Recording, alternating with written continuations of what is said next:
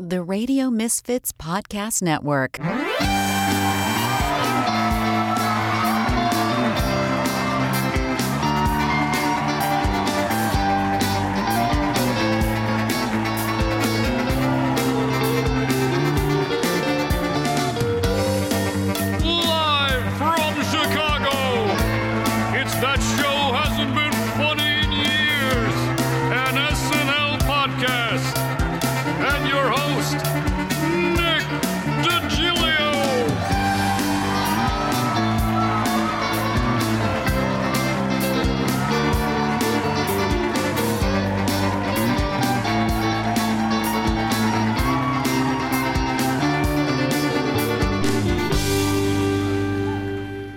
Welcome to That Show Hasn't Been Funny in Years, an SNL podcast. I'm your host, Nick DiGilio. I'm a podcaster, comedy writer, and performer, graduate of Second City, and a Saturday Night Live historian and expert.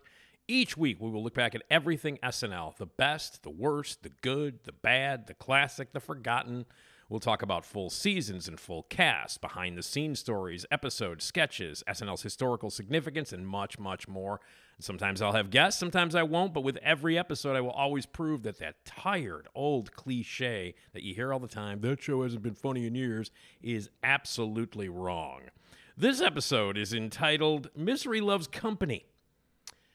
Now, you would think that if you uh, are cast on Saturday Night Live, if you get to be a player, whether it's featured or whether it's a regular uh, cast member in the repertoire, if you actually walk through the hollowed halls of Saturday Night Live, where the original, not ready for primetime players shared the stage that you were about to share, that you'd be really happy about that. And in some cases, and in most cases, that's that's true. Uh, most of the people who have been cast on Saturday Night Live look back at their time on SNL as great and wonderful, and you know, in many cases, kicked off a career in movies and other television and elsewhere and on stage.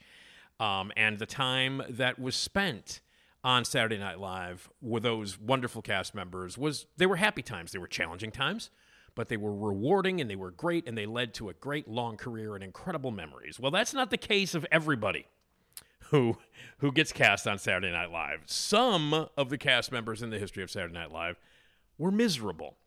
And we're going to talk about 10 of those cast members. Now there's more than 10. There's definitely a lot more than 10 cast members of Saturday Night Live whose time spent at SNL was not happy, uh, was miserable, whether it be because of uh, the time period that they were there, whether it was between you know uh, good seasons and bad seasons, whether it was the time that Lorne was gone and either Ebersol or Doumanian were in charge, or whether they were poorly treated, or you know it, it, just the politics that were involved. Everyone has a different story for why they were miserable during their tenure at Saturday Night Live, and that's what we're going to talk about. And we'll play some clips. I will play some clips uh, proving either why they were miserable or why they shouldn't have been miserable. That's the case. Um, now, there have been over 159 cast members uh, in nearly 50 years on Saturday Night Live. So, of course, you would expect not everybody would be happy. Uh, no one knows that better than Lorne Michaels. Lorne Michaels said some people, their whole lives are just injust. They are just injustice collectors. He said they're going to find new injustices every day, and that's what they do, and that's all they do, and that's who they are. So, um, comedy uh, nerd put together um, a list of some of the uh, of some of the more miserable cast members in the history of Saturday Night Live, and some of the quotes as to why they were miserable, or them talking about their miserable experience during Saturday Night Live. So this is episode twenty eight, and these are the miserable. Uh, uh, uh, cast members in the history of Saturday Night Live. Now, there have been many. Again, I'm focusing on 10 here and uh, we are going to play a clip from each uh, uh, from each of the cast members, which is either a clip of yeah, I can understand why they were uh, why they were miserable, or a clip of them why are they miserable? They got to do this stuff. Some of the stories are interesting, and some of them are a little bit weird. Let's start, shall we, with uh, the first of the ten miserable cast members from Saturday Night Live. Now we'll start with uh, someone who you wouldn't think was miserable, who had a very successful run on Saturday Night Live. And I do want to point out um, that these people were miserable, and um, with the exception of three, Um, so seven of the ten uh, people that we're going to be talking about spent multiple seasons on Saturday Night Live. So uh, these are people who were miserable, but they went back again. Only uh, three of the cast members spent one season on SNL, or two of them only a half a season. So those three, it makes complete sense uh, as to why they were miserable or, or leaving. But some of these people were miserable and spent a lot of seasons on SNL, like our first guy. Jon Lovitz is the first miserable cast member that we will talk about. Jon Lovitz, who spent five very successful seasons on Saturday Night Live. Now, granted, he got there uh, during that weird transitional period um, where he survived the whole Ebersol back to Lorne Michaels uh, uh, uh, escapade, and then when Lorne Michael when Lorne Michaels came back and decided that he was going to populate the cast with younger hipster mid '80s movie stars like Robert Downey Jr. and Joan Cusack and Anthony Michael Hall, and weirdo character actors like like Randy Quaid, uh, and he was part of that first cast. Um, Lovitz did eventually get to shine. Um, he had a lot of characters with a lot of catchphrases, um, but I guess he was mad about one specific thing. So Jon Lovitz, at this point now, you, you, whenever you hear about Jon Lovitz, he seems grumpy all the time. You know, he's been in the business for a very, very long time, very successful. He's made a bunch of movies. He's been on television for a long time. People remember him fondly from SNL. Most people do. They remember Tommy Flanagan, the liar. They remember the acting, you know, let's time for acting. They remember that. Some people even remember Frenchie. Not quite sure who, but some people do. But for the most part, you would think, yeah, Jon Lovitz, uh, he, you know, five years on SNL, five strong years, got a movie deal out of it, got a career out of it. But no, he he he always is kind of miserable, and here's why. Lovitz gets on podcasts nowadays. He gets on talk shows and he talks about his glory days on SNL, but he still gripes about it. Um, and he was mad because he never got the time off to do movies. Everybody around him during those during those days, like your Mike Myers and your Dana Carvey and some of the other successful catchphrase spouting cast members of that period, did go off and do do movies. Well, uh, Lorne, I guess, never let him do the movies. And he said, I was supposed to do a liar movie and it never worked out. He was always bitching about the liar movie and how it never worked out. Uh, so uh, it, it, was tough to work with Lorne Michaels, according to him. And he said, uh, it would be tougher for me to get my pieces on than anybody else. I would pitch things and they wouldn't get on. And then, you know, he was always mad at me.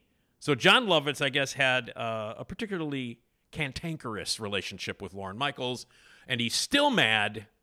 I don't know, 30 something years later, almost 40 years later, at Lauren Michaels for never making the Tommy Flanagan liar movie. Now, I don't know how the Tommy Flanagan liar movie would turn out. My guess is bad because the one joke Tommy Flanagan thing, and as funny as it as it was on Weekend Update in the brief two to three minute segments it was, uh, like many of the bad SNL uh, movies. And by the way, there is an earlier episode of this podcast that's dedicated completely to me talking about and ranking in quality the actual SNL spin off uh, uh, movies that were taken from characters or sketches directly from SNL to the movie screen.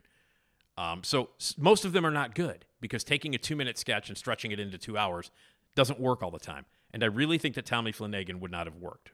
But uh, Jon Lovitz, miserable uh, cast men- member number one, does not agree and was pissed at Lorne, never got along with him after a while because he wouldn't make the Liar movie. Well, here's an example of Tommy Flanagan. This is from 1986, season 12 on Weekend Update. Uh, Dennis uh, Miller was your was your was your anchor at this point. Here's an example of the liar. You think you listen to this and you tell me whether they can make a 95 100, maybe 110 minute movie out of this. Oh, White House spokesman Larry Speakes resigned this week. Insiders speculate that first in line to replace him is none other than the president of Pathological Liars Anonymous, Tommy Flanagan. Mr. Flanagan is here with us tonight. Care to comment, Tommy? Well, uh, well, I'm not really first in line. No, I, uh, I already have the job. Yeah. In fact, I've had it for months. Yeah, sure I have. Of course, so with Larry there, I, I stayed behind the scenes, yeah. But speaking of Speaks, I was speaking to him yesterday. Speaks, I spoke. You're fired. Out, get out! Sure, he says he quit. But what do you expect him to say? He's a liar. Now, about this Iranian deal. Well, it wasn't really a deal, see? It was a. It was, it was a present. Yeah. The Ayatollah's bicentennial. Yeah, that's a ticket. He's 200 years old. Almost twice as old as the president. Ooh. Yes. And by the way, it wasn't weapons he sent to Iran. No, it was, uh, it was, uh, well, all right, it was weapons. But, but he didn't send uh, cash to the Contras. No, that'd be illegal.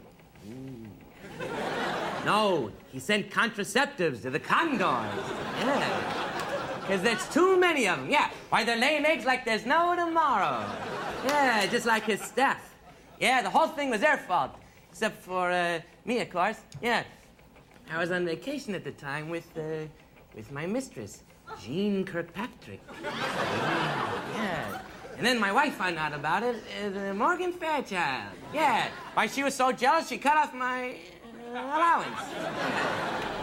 So what could I do? Sell my gun collection to Iran and get a job with the president? I'm taking the fifth. No, no, I'm taking all five of them. Yeah, that's it, ticket. Tommy Flanagan, thank you. Yeah. There it is. So you figure out if 90 minutes of that would work. And Jon Lovitz is still complaining about it. Okay, so that's miserable cast member number one. Miserable cast member number two is Julia Sweeney. Uh, Julia Sweeney um, who actually got a movie made uh, and widely considered, and I think correctly considered, without question, the worst Saturday Night Live movie ever made, and that's It's Pat. And that was her freakily androgynous uh, character. You didn't know whether it was a man or a woman, and that was the joke. Um, funny character for three or four minutes at a time. Uh, I thought Julia Sweeney did nice work on uh, on SNL. She again was on uh, for four seasons. So if she hated it so much, she spent four straight seasons there. Um, she is quoted as saying that it was the last year that really did it for her. Um, she was had some trouble during the first three years, you know, pitching sketches and not not uh, doing as well as she had wanted to do. But it was the last year, and she said, "quote My last year was just one of the worst years of my life." She said, "I think that Lorne was feeling a pressure to concentrate more on the younger talent." And I think I got one sketch out of my whole fourth year. Um, I complained, but I felt like uh, I would have had to scrub toilets with a toothbrush to get back onto that show. Which I guess is true because she was during there. She was in there during that time period where uh, the boys' club started to come in, uh, and your Farleys and your Spades uh, and your Sandlers would come in, and it was all like double doo, and it was all like butt jokes and crotch jokes, and it was the high fiving, let's do fart and balls jokes era of the early slash mid '90s. And Julia Sweeney got caught up in that, unfortunately. And uh, you will hear a little bit later on um, what some talented, very talented cast members had to had to put up with while they were there. When it was that Farley, Spade, Schneider, Sandler boys club. Julia Sweeney did have to put up with that a little bit. But Lorne did say this I let her make an It's Pat movie. And ever since, it's been on the record, and I've been on the record, they say that Saturday Night Live movies are terrible, like It's Pat. She was unpleasant about being on the show. So Lorne's point is, is you know, it's a good point. They made It's Pat, and it's widely considered to be the worst Saturday Night Live movie of all time. And that's saying a lot because there have been a lot of bad Saturday Night Live movies. But uh, I thought Julia Sweeney did some solid work on SNL. I am not going to play an It's Pat uh, clip. I am going to play one of my favorite clips, which I think she's wonderful in, actually. And it is a clip where uh, it, it, was it's from 1991. It's season 16. Oh, by the way, the Jon Lovitz clip was from 1986. That was season 12. That Jon Lovitz clip. This one is from season 16, 1991. Adam uh, Alec Baldwin is the host. Um, and in it, he is. A, they do a new sort of version of a confession. Um, uh, Julia Sweeney is in a confession booth in a church, in a Catholic church, and they now have a new thing where they're going to take away the uh, the the shield, and you can actually see the priest that you are confessing to. And, and of course, it was Alec Baldwin in 1991 when Alec Baldwin was unbelievably attractive, and it's about Julia Sweeney confessing to a very hot priest. So it's hot priest Julia Sweeney in a confession booth. I played this one because I really think that Julia Sweeney, I like Julia Sweeney, and I liked what she did on SNL.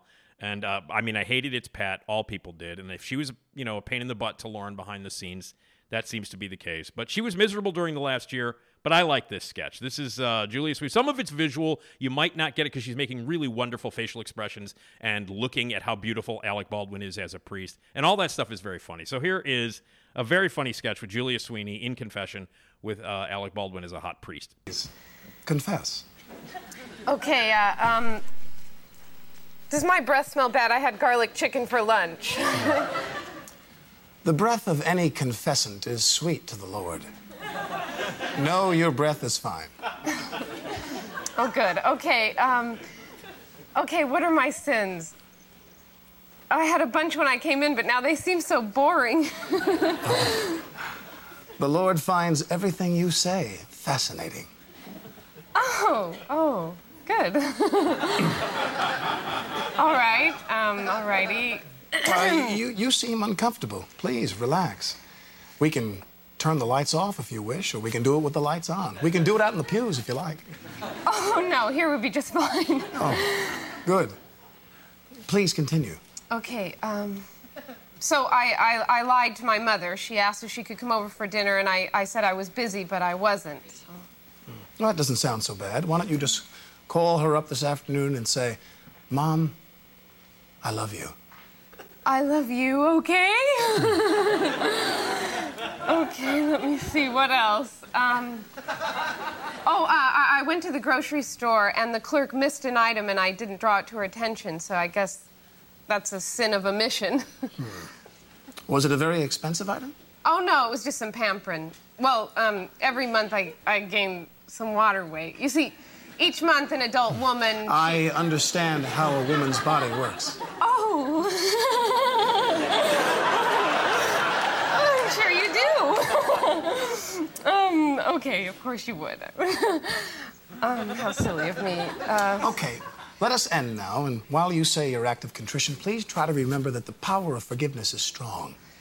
Let it enter you. okay. Ego tips. Oh, like this. was the nome Patri, Filii, Spiritus. Oh, I forgot one.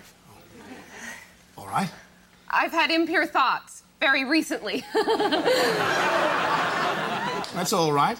God forgives you. Oh, okay. Oh, I thought of another one. Um, I ate an entire box of cookies this week on Tuesday. Oreos. I love them. Well, that's not really a sin.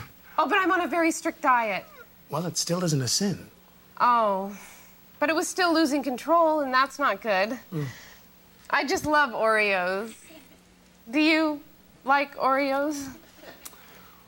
Well, I don't mind confessing to you that I have a bit of a sweet tooth myself. I love Oreos. Oh, I'll tell you a secret. I like to dunk them in milk.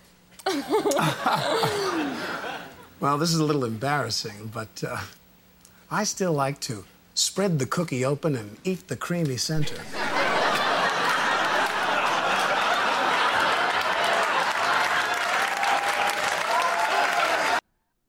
You get the general idea. Um, so uh, Alec Baldwin as the hot priest and uh, Julia Sweeney in the confession booth, uh, being very, very uh, sexually turned on by the priest.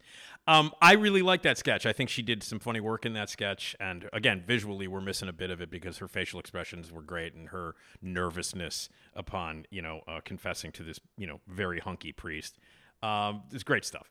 So I, you know, uh, the four seasons that Julia Sweeney spent on there, I think she did solid work. I thought It's Pat was a funny character on the show. Unfortunately, uh, it made for a terrible movie, uh, and she's still a little bitter about that. All right.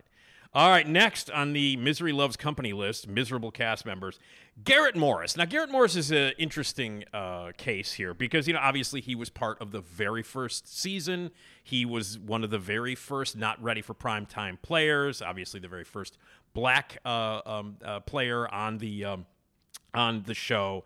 Uh, but he was an outcast, kind of, uh, and it kind of it kind of actually felt that way when you watch the first few seasons, uh, those first five seasons that uh, that Garrett was a part of during that you know d- during the original heyday with all the other cast members. Um, and it wasn't just because he was African American; he was older. He was much older. He was like uh, and he was like 10 years, at least 10 years older than um, the sort of baby boomers that were also on the cast with him. He was an, he was like the older gentleman of the of the cast, and uh, did not like to hang out with those people. He was not like a very sociable guy with the group of not ready for primetime players. And everybody just thought, okay, all of these cast members hang out when they're done. They all do that. Garrett Morris wasn't really like that. And then Garrett Morris went through uh, some depression. He also had some serious drug uh, drug problems, uh, some very serious drug problems, in, in, in including uh, being hooked on crack at one point, smoking crack during the last uh, year or so of the show, and then a little bit after that. So he had a rough go of it. Uh, he didn't kind of know how to deal with it. Everything at that point for everybody on that show, including Lorne Michaels and the writers and the cast, nobody knew how to handle what Saturday Night Live was because nobody knew what Saturday Night Live was at that time. And it was the 70s, uh, the mid to late 70s when they were on. And that was a period of a lot of drug use, and cocaine became very, very, very, very popular in the world and on the set and among the cast and crew. Uh, and Garrett Morris kind of kept to himself. He wasn't very happy. Um, a lot of the stuff that he tried to pitch never really got on. He had some, you know, recurring characters, but they weren't really big. Um, and uh, you know, I mean, he did. I think he did solid work. He got to work with you know Steve Martin and Dan Aykroyd um, as the Wild and Crazy Guys. He was their neighbor. You know, uh, uh, slap my hand, Black Soul Man. You know that that whole thing. I mean, he was a great presence on Saturday Night Live, and again, sort of a father figure to everybody. But he wasn't. He was not happy, and it led to drug use, and it led to some depression, and some years where he was out of the. He was off the stage. He was a stage actor. He studied at Juilliard. Um, he came from a completely different background than all the other people did, and he never fit in really, and that affected him. Uh, and Garrett Morris is quoted as saying, "Is people suppose that if you're in the cast, that means you automatically go everywhere together 24 7." Uh, he says, I've always been an asshole with that cast, and I always have been. And as soon as I was, as soon as it was over, I was gone as soon as I could be. So Garrett Morris again um, never really fit in. He was older, had some problems, felt depressed, and eventually started doing drugs. But I think you know he spent again five years. He was uh, in that cast for that first five those those for classic classic golden five years. So he was there. Um, and he did some great work on SNL, and you know, um, not surprisingly, because of the conditions that it was that was happening, the politics that were happening, because he was older and because he was black, and because he eventually had some drug issues, he did not have a good time. And his memories on SNL, um, a lot of them are really bad. So he was miserable. But I'm playing back something that I love. This is a classic bit. This was not one of the recurring characters, like baseball has been very, very good to me, or the um, uh, or the translator or the interpreter for the people of hard with hard of hearing, and some of the other stuff that he did, some of the other characters. This is a one-time thing that they did. Peter Cook and Dudley Moore were the hosts. It's just from 1976. It's in season one, and this is when they're holding auditions in a prison to do a uh, a, a follies show. So the, the the people who the, the prisoners who are who are in prison for life are going to be part they're going to put on a show it's it's called the Lifer Follies and peter cook plays the director of this and they're doing auditions and you probably remember this. And uh, a bunch of uh, prisoners come in in their you know black and white striped prison outfits, including Chevy Chase and including a, a, a bunch of other cast members. They come in to audition. And uh, Garrett Morris comes in to audition, and I think you remember this. This is one of the classic moments in the history of SNL, and probably, and, and to this day, Garrett Morris' favorite bit that he ever did and I think a lot of people remember this one. This is from Lifer Follies, 1976, and this is a, a great example of the kind of really funny stuff that Garrett Morris brought to the show. Certainly. Next man, please. Hello? Name? Garrett Johnson. Mr. Johnson, it says here you're serving a life sentence for first degree murder and insulting an officer of the law. Is that correct? That's right. Now, what are you going to. Uh... I like that. What are you going to uh, do for us today? Uh, well, uh, I've been in solitary for years now, and I studied and developed my talent for writing music, mm-hmm. and I've written a lot of songs. And I hear the song which is the sum of my philosophy.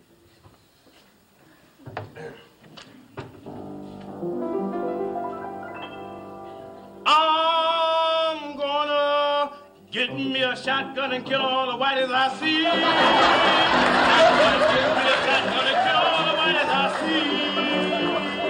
When I kill all the whiteys I see, and whitey won't bother me. Gonna get me a shotgun and kill all the whiteys I see. Then I'll get a white woman who's wearing a navy Thank blue you. sweater.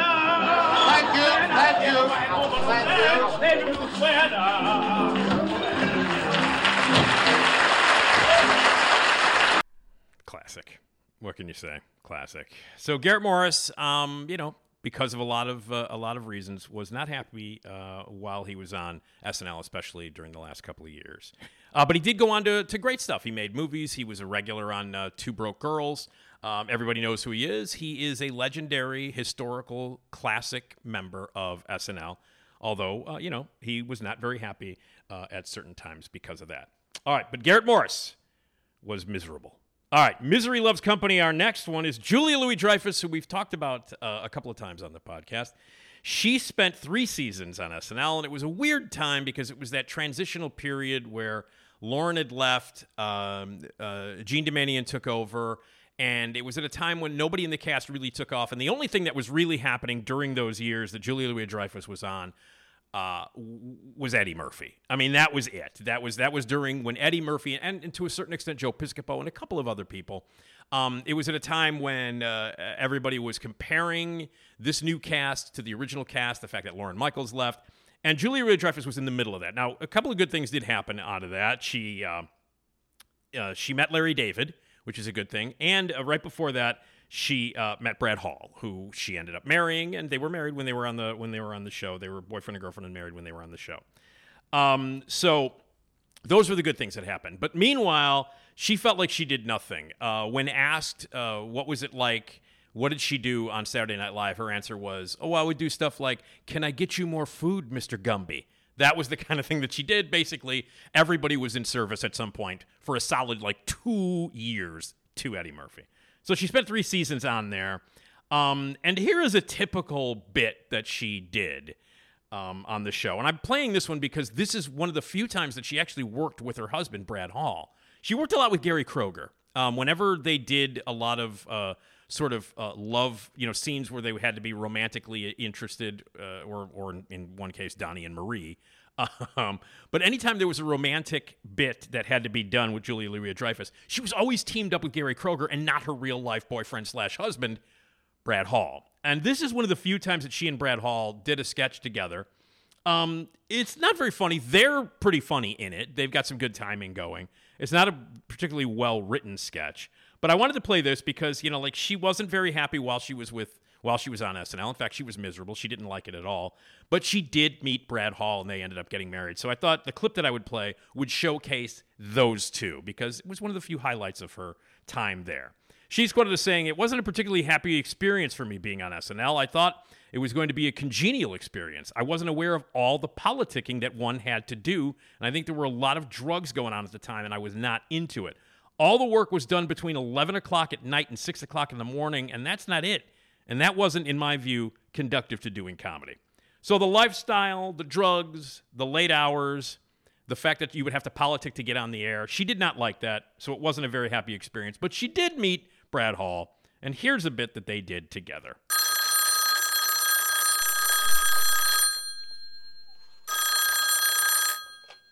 Hello?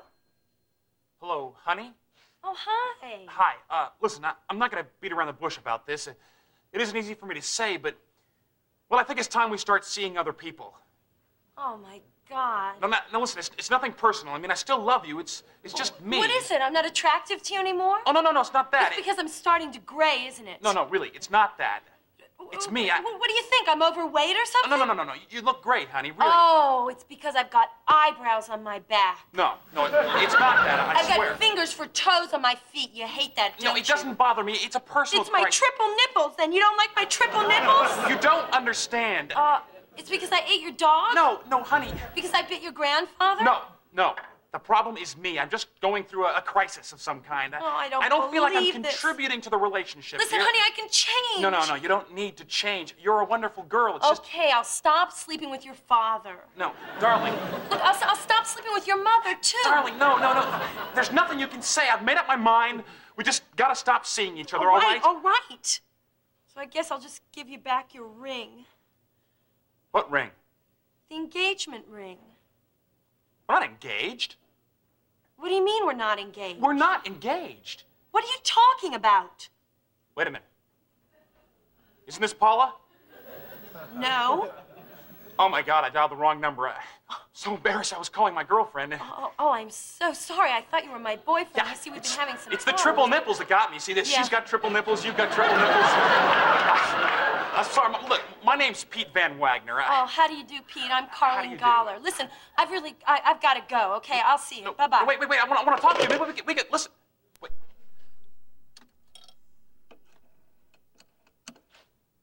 Hello. Yes. Uh, I, I need a number for uh, Carlene Goller. Uh, it's in Manhattan. She's got triple nipples. Uh, Hey, triple nipples. Let's say triple nipples five, six times. Uh, not a particularly uh, funny sketch, but they did a nice job, and I played that because I'm sure that she was very happy that she and Brad Hall got to work together, which they didn't do a lot while they were on SNL. That was from 1983. That was season eight, um, and she spent three seasons, and she was not happy. Julia Louis-Dreyfus, miserable. All right, the next one who uh, was miserable was Leslie Jones, who I think uh, I think that's fair because she made a lot of people miserable while watching her. Uh, not one of my favorite cast members uh, ever on SNL. In fact, one of my least favorite cast members of all time. Uh, but apparently, she was miserable doing the show. Um, and again, this is a person who was miserable but did four full seasons of SNL. Um, I, I I'm not I'm just not a fan. I thought she was one note. She screamed all the time. Uh, she inevitably almost in every sketch that she ever did, and I'm not exaggerating. If you go back and watch the sketches that she's in, you go back and watch the sketches, she screws up a lot. Like she screws up reading the cue card, she misses a cue, she'll break a lot.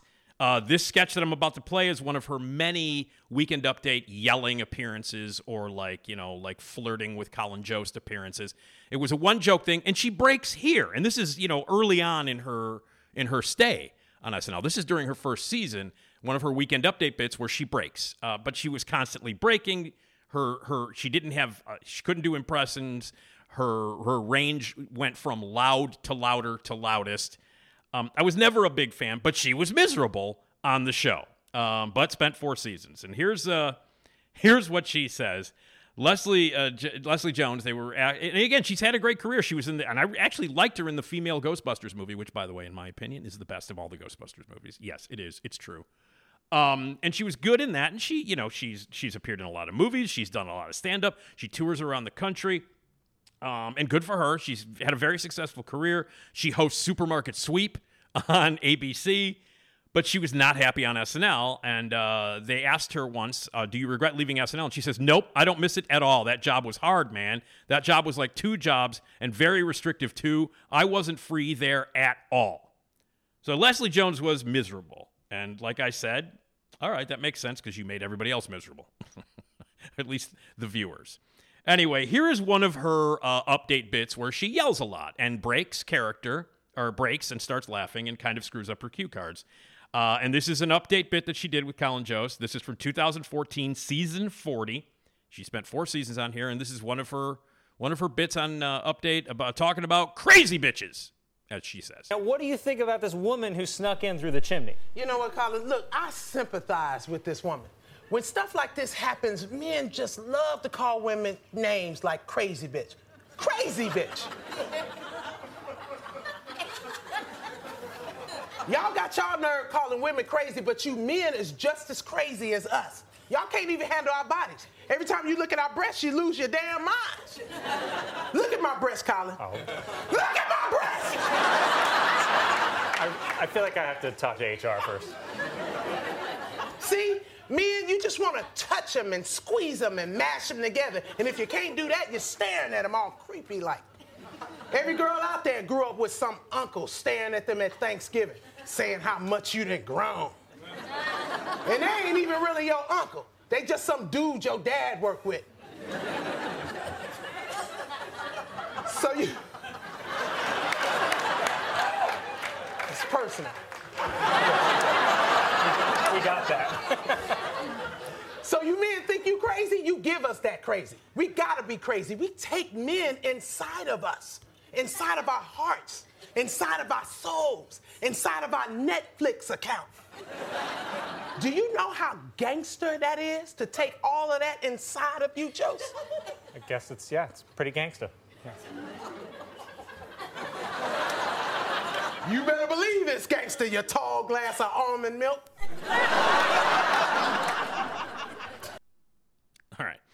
Uh, so that's an example of, uh, of Leslie Jones, who was not happy on the show, um, and uh, and uh, there you go. But that was kind of indicative of the kind of stuff that Leslie Jones did. Some people find her funny. I'm just one of the people that uh, that does not. But you know, she's had a very successful career. Just wasn't happy on SNL.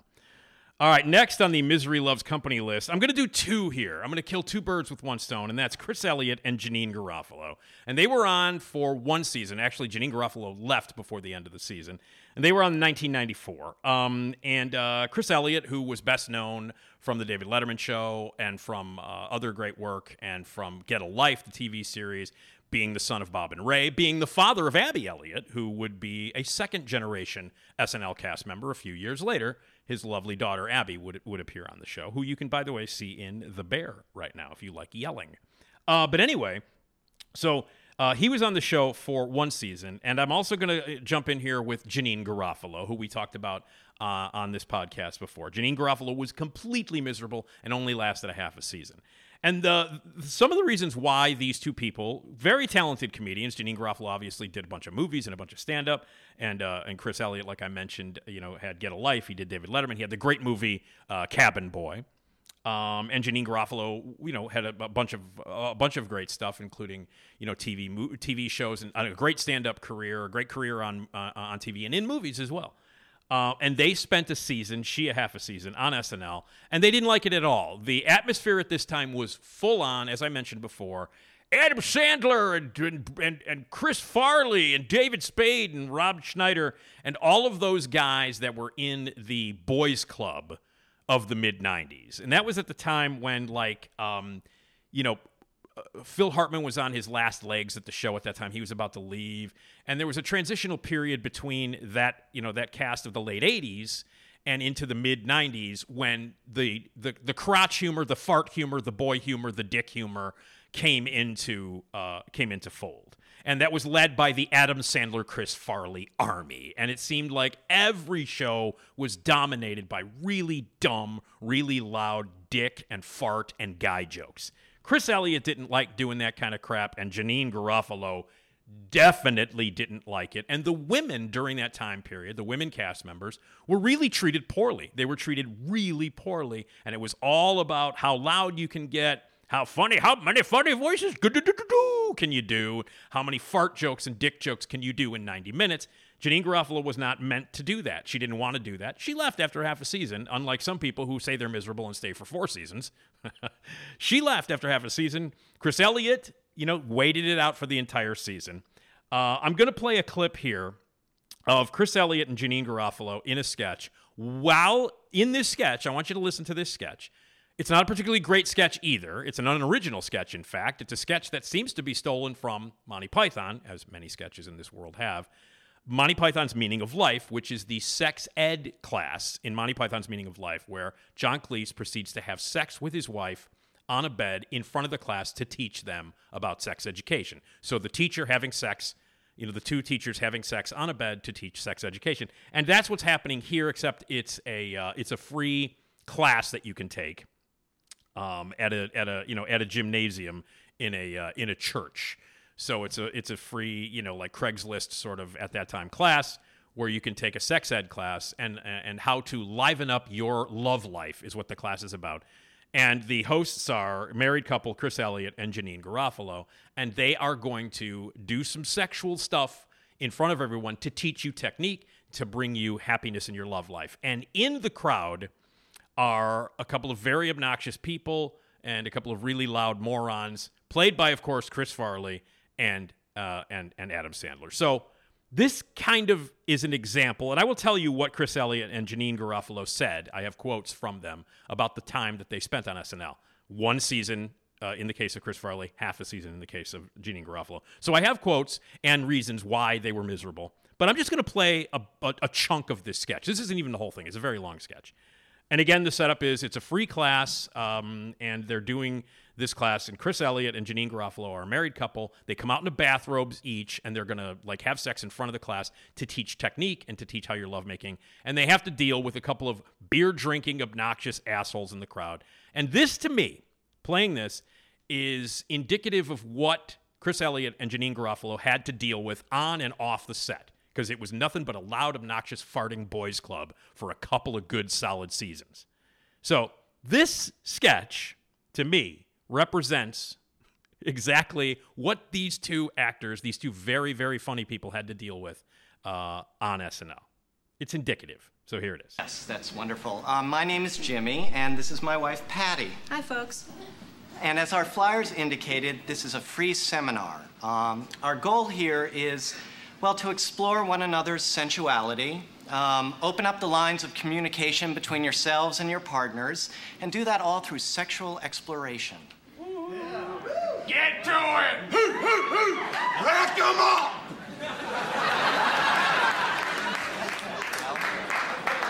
We seem to have a rather enthusiastic crowd tonight, Pat. Yes, we do. I think we have a great cross section of the community, including some faces that might not otherwise be involved with continuing education. I think you're right. Uh huh. You know, there is one thing I should say before we begin, however. Um, last week's get together was, well, slightly marred by a few no good nicks uh, who showed up to be comedians, apparently. Uh, hopefully, we won't have a repeat of that nonsense and we can proceed in an atmosphere of mutual respect. Yes? Show us your boobs!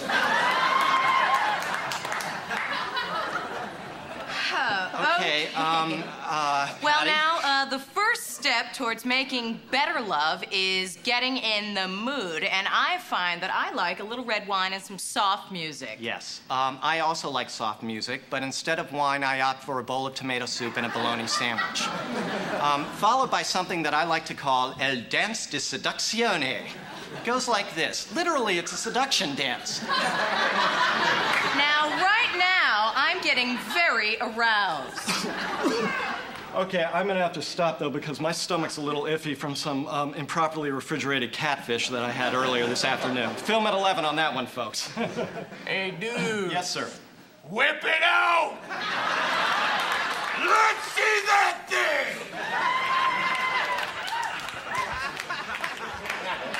Let's not have any of that. Um, well, after the seduction dance, um, Patty should be just about in the mood.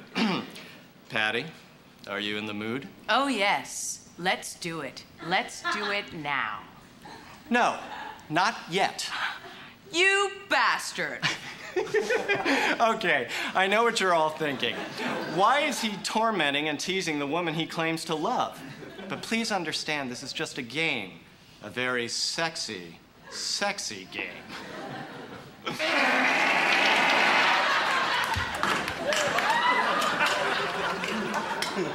Uh, okay. All right, so you get the idea. The fart noise came from Chris Farley, and then he's downing beers, and they're loud and screaming. Uh, not a particularly funny bit. Again, uh, uh, you know, I don't know if it was blatantly stolen from uh, Meaning of Life, the Monty Python thing, but uh, that's exactly what the sketch was. And it was basically Chris Elliott and Janeane Garofalo trying to make bad material funny while being interrupted by screaming Adam Sandler and Chris Farley, show us your boobs, let's see it, blah, whip it out, and all that stuff, and guzzling beer. And uh, that kind of shows you exactly what was happening in real life behind the scenes. Not a happy time.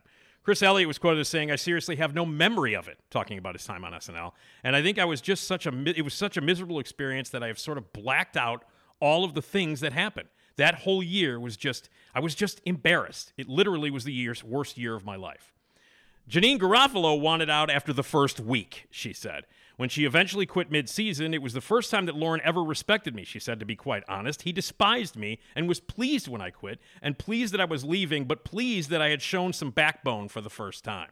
She did not get along with Lorne, and all of that boy club nonsense really got to both of these people. So I thought I would play the two of them together, showing exactly what was wrong with that season for them.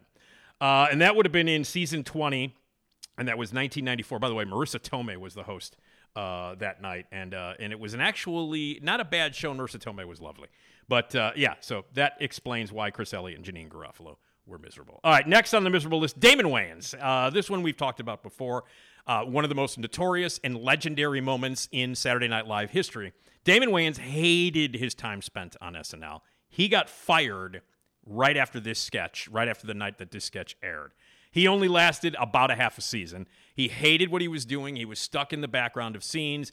Um, he was a very, as you know, Damon Wayans, an incredibly talented stand up comedian, a great sketch comedy artist, as you would find out on In Living Color. But the time that he spent, the half a season that he spent on SNL, uh, was season 11, the transitional season, when, again, Lorne Michaels came back and thought it would be funny to have Randy Quaid and Joan Cusack and some of these other people on. Um, and Damon Wayans was lost. He was a, you know, he was a, he was a bit player lost in the mix, and he hated it. So this was from season 11. This is 1986 when he came out on stage during a sketch where they arrest a guy and Mr. Monopoly comes in, played by Jon Lovitz. Uh, and Griffin Dunne, by the way, was the host. Randy Quaid is the other uh, uh, cop in this, and Damon Wayans plays the cop. And uh, they arrest this guy, and Mr. Monopoly will come in and place bail. And Damon Wayans hated what was happening on the show. He wasn't even, you know, halfway through the season yet. And he decided that he was going to go off book and play the cop character where he had nothing but straight lines. Play him as a flamboyant, completely offensive, stereotypical gay guy. And he did it to over the over the top. And uh, when he got off stage, Lorne Michaels fired him.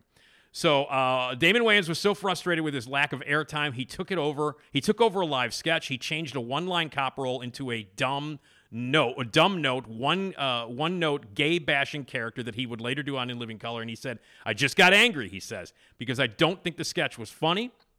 Um, and I had a bunch of straight man lines, and it would have been funny if I had done it uh, much angrier.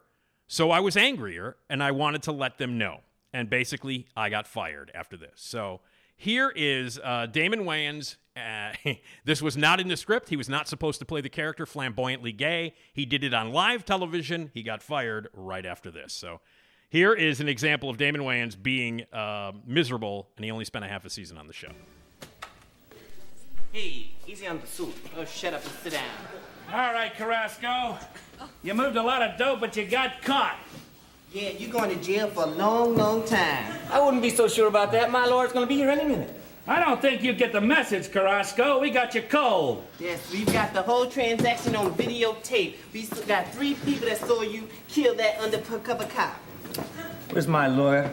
I got a date with the young lady tonight, and I don't want to keep her waiting. I don't think you've been listening, Carrasco. There's not a lawyer in the whole world that's going to get you off this time. Hello, gentlemen.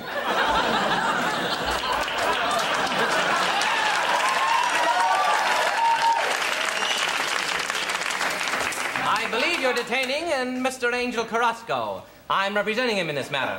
That's me. Hi. Let your things on. You're going home. Oh, are you crazy? This man's being held without bail for first degree murder and narcotics trafficking. He's not going anywhere. Oh, no?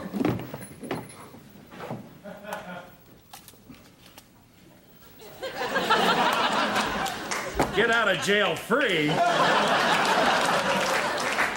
You. You're that guy from the game, Mr. Monopoly. In the flesh. This card may be kept until needed or sold. You're a big lawyer. Well, a defense attorney who gets results can make a mean money in this country, and I guarantee results. If the Parker brothers could see you now, they'd puke. Why you ain't in jail, Miss? Oh, that's right, you're Mr. Monopoly. Mm-hmm. Well, good day, gentlemen. Why, you son of a... Captain, don't say it. All right, he got fired right after that. So he was not supposed to play the character as an offensively flamboyantly gay guy. But he did. And then that character basically became huge in Men on Films on In Living Color. Half a season, he was uh, he was only miserable for half a season. All right, next is Nora Dunn, who by the way spent 5 seasons on the show and uh, and in in, re- in retrospect talks about how miserable she was despite the fact that she was part of a very strong cast, that she got to work with a lot of really incredibly talented people, including Phil Hartman, and she did great work with Jan Hooks. Um, and she did really, really good characters on the show, but she did not have a good time. She was not happy. Um, she was not thrilled with some of the things that went on behind the scenes. She was also not thrilled with some of the people that they would have on the show. She wasn't crazy about politicians coming on to host or athletes. And she famously refused to participate the week that Andrew Dice Clay uh, was the host. She boycotted the show along with musical guest Sinead O'Connor, and it became uh, it became part of uh, of the history of her time on SNL, and that did not make Lorne Michaels happy. Lorne Michaels hap- Lorne Michaels does not like the fact that you know cast members, despite their politics or what they believe morally, uh, you know, uh, boycott their own show. So after that, things got even uglier between Lorne Michaels and Nora Dunn after that happened. Um, and that was in 1990. And she'd already been on the show for about four seasons when that happened. And uh, it would lead into the, the, the, the end of her time on SNL. Uh, so uh, she was also really upset that she her sketches weren't featured on SNL's 40th anniversary show. And in retrospect, she says SNL was a traumatic experience for me. It's something you have to survive, not something that you do to like. So Nora Dunn was not happy while she was on the show, despite the fact that she did some great work. But I can understand, uh, you know, her wanting to make a stand about certain things and being, uh, you know, ostracized for it. And I think it is ridiculous that none of her sketches were on the 40th anniversary show because she did a lot of great stuff. Here is a the introduction of one of the characters that she did, kind of a French sex worker named Babette that would pop up on Weekend Update and in sketches. And I really like this character. This was the first time she ever did it. This is season 11 during that weird season that we were talking about, the transitional season. Uh, in 1986, this is uh, her doing Babette on Weekend Update with, again, uh, Dennis Miller. I really like this character, and I really like Nora Dunn's work, but understandably, you know, hearing the stories, she was miserable. This is foreign correspondent and sex kitten Babette. Hello, Babette. Thank you very much. Thank How are you? Thank you. Oh, I'm fine. Very happy to be back, but I'm very upset. Why is that? I can't understand the American government has asked me to file my taxes, to tell about my money. Now, why must I suffer this indignity? Well, that's not really an indignity, Babette. Uh, it's pretty run-of-the-mill procedure. What, what, what do you do for a living, first? What do I do? What do you do? I'm a woman. And what are you blind? Do I have to spell it out for you? Woo, woo, woo, woman. W O O O O M A N, woman. What will you tax me for teasing my hair? America, land of the free. Ha! You know, American men, they don't really know how to treat a woman with dignity. I have dignity. And this auditor should treat me with dignity. Take me to dinner and pay for it, you know? Whisper sweet nothings into my ear. Oh, Babette, what a beautiful tax form you have. Your columns are so straight. Your addition is as flawless as your skin. Your 1040s are perfect, like little pointed paper cups. Let me go through your receipts. No. Oh, please, let me stack them in little piles month by month. Let me figure your debits, your credits, your deductions. Come on, open your ledger. No, I have my dignity. No, you must open your ledger. No, please, I cannot. I told you, damn it, open your ledger. Yes, yes, strip me of my dignity. Strip me of my dignity. Strip me, strip me. Yes, I'm insane for you. Oh, excuse me. Oh, I'm so sorry. Oh.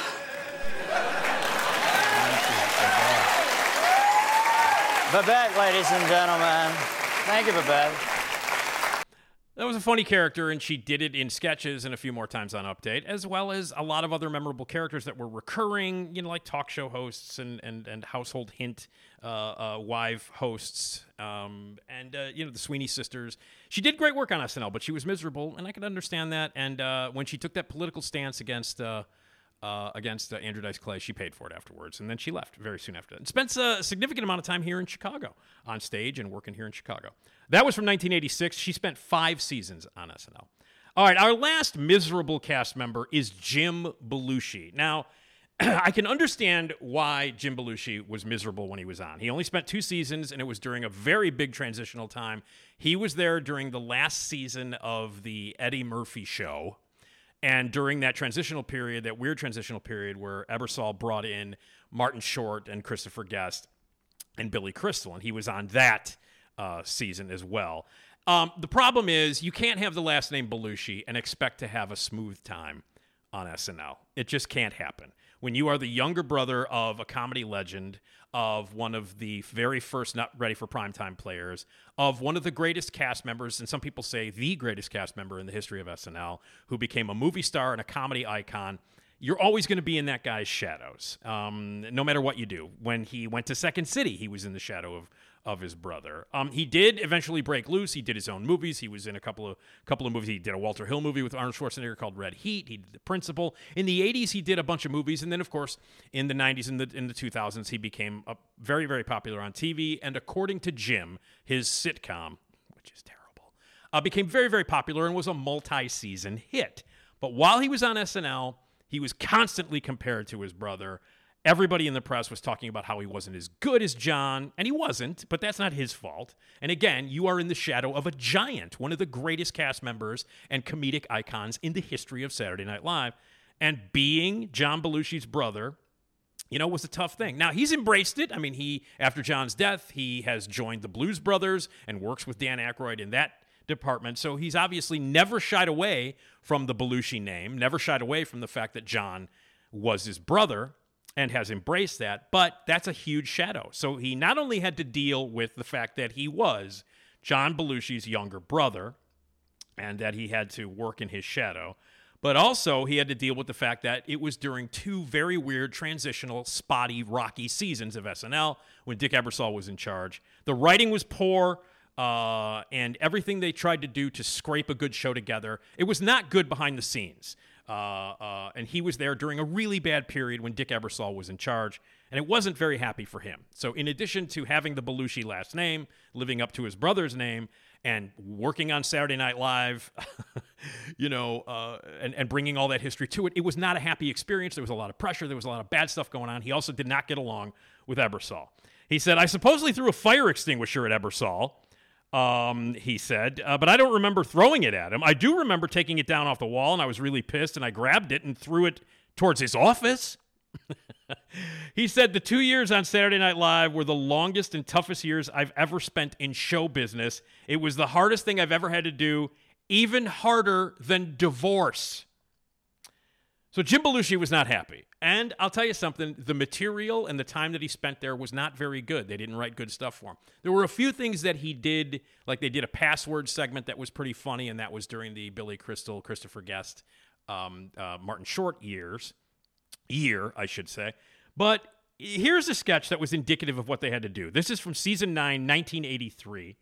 This is uh, the first of two seasons that Jim Belushi would be miserable on SNL. And this is a dysfunctional family Thanksgiving uh, sketch. Julie Louis Dreyfus is the daughter, Mary Gross is the mother, and uh, Jim Belushi is the father. This is terrible writing, and it's completely in- indicative of all of the terrible writing that was going on during this season in 1983. Um, nothing really happens in this season, this this sketch except that it's uh, a dysfunctional Thanksgiving scene, which has been done a million times in sketch comedy and a million times on SNL, and this is one of the worst ones. But this is a great example of why Jim Belushi was not happy on the show. All right, young lady. Now don't talk to your mother that way. Oh, no, Jim, she's right. I'm sure that deep down I'm a racist bigot, you know. I'm, I'm a worm. Well, why don't we say grace? Let's not and say we did. Well, that's another alternative. I... What? Look, what makes you think your God is the right God? God is probably probably Muslim or Hindu or something. Ever think of that? No, because you're too narrow. All right, all right, all right. I've had just about enough of this. Oh, we are pretty narrow, Jim. Be fair. Oh, come on. I don't believe in God anymore. Okay, Okay? I don't want to hear With any more of that suffering in the world and college-educated little mouth of born yours. Blind, I Now think you Nietzsche just- was we're right, at the okay? dinner table right All right, now. But I forgot. You don't even read Nietzsche. Nietzsche? Yeah. I'd like to read Nietzsche. I'd oh. like that. You're going to get the whipping of your life, Oh, young lady. give me a break, Dad. I'm going back to school right now. You ought to. You're not going anywhere, young lady. You're going to sit here and eat that dead animal. Oh, yes, I am. And I'll probably hitchhike if I have to, and I'll, then I'll get murdered, and it'll all be your fault. Oh, we'd certainly be to blame if that happened. You know. Francis, I'll handle this. Okay. Katie, you come down here right now. No, no, her name is Kate now. Her Kate. Going to make you, young lady. What, Nate? You're going to sit down right at this table. Yeah. Now, That's all down. you can think of is force. Force, you Sit understand? down. Stay there.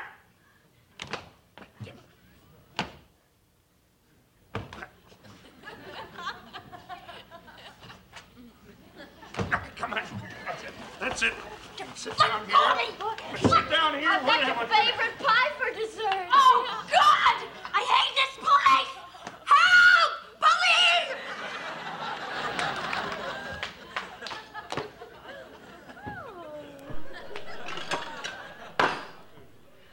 Well, isn't it lovely having the family together for Thanksgiving dinner? That's it. He uh, he ties up Julia Louis Dreyfus to the chair and sticks a a, uh, a, a drumstick in her mouth.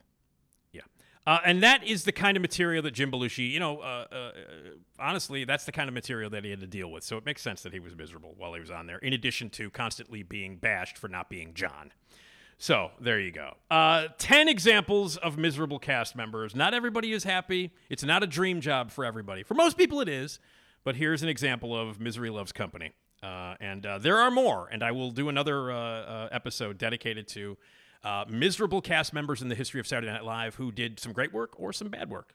And that's what it's all about. And that's what this show's all about. Thanks for listening. Uh, and you can check us out every Wednesday. We live stream every day at 9 a.m. Central at uh, radiomisfits.live. You can check out all of the other podcasts at radiomisfits.com. My thanks to Ed at Radio Misfits, to to, to Jason Skaggs for doing the theme at the beginning and the theme at the end that you're about to hear. He's our composer and our music guy. And uh, if you would like to contribute with thoughts or comments or suggestions for the SNL podcast, please do. 773 417 6948. The voicemail is open all the time. We want to hear from you. You can email me anytime you want, nickdpodcast at gmail.com. Uh. Once again, thanks for uh, joining us. And uh, we got some guests coming up including Molly Kearney from uh, last season of SNL. They'll be joining me uh, on the podcast next time. So, again, 773 417 6948 or nickdpodcast at gmail.com. That's how you get in touch with us. Thanks for listening, everybody. Good night and have a pleasant tomorrow.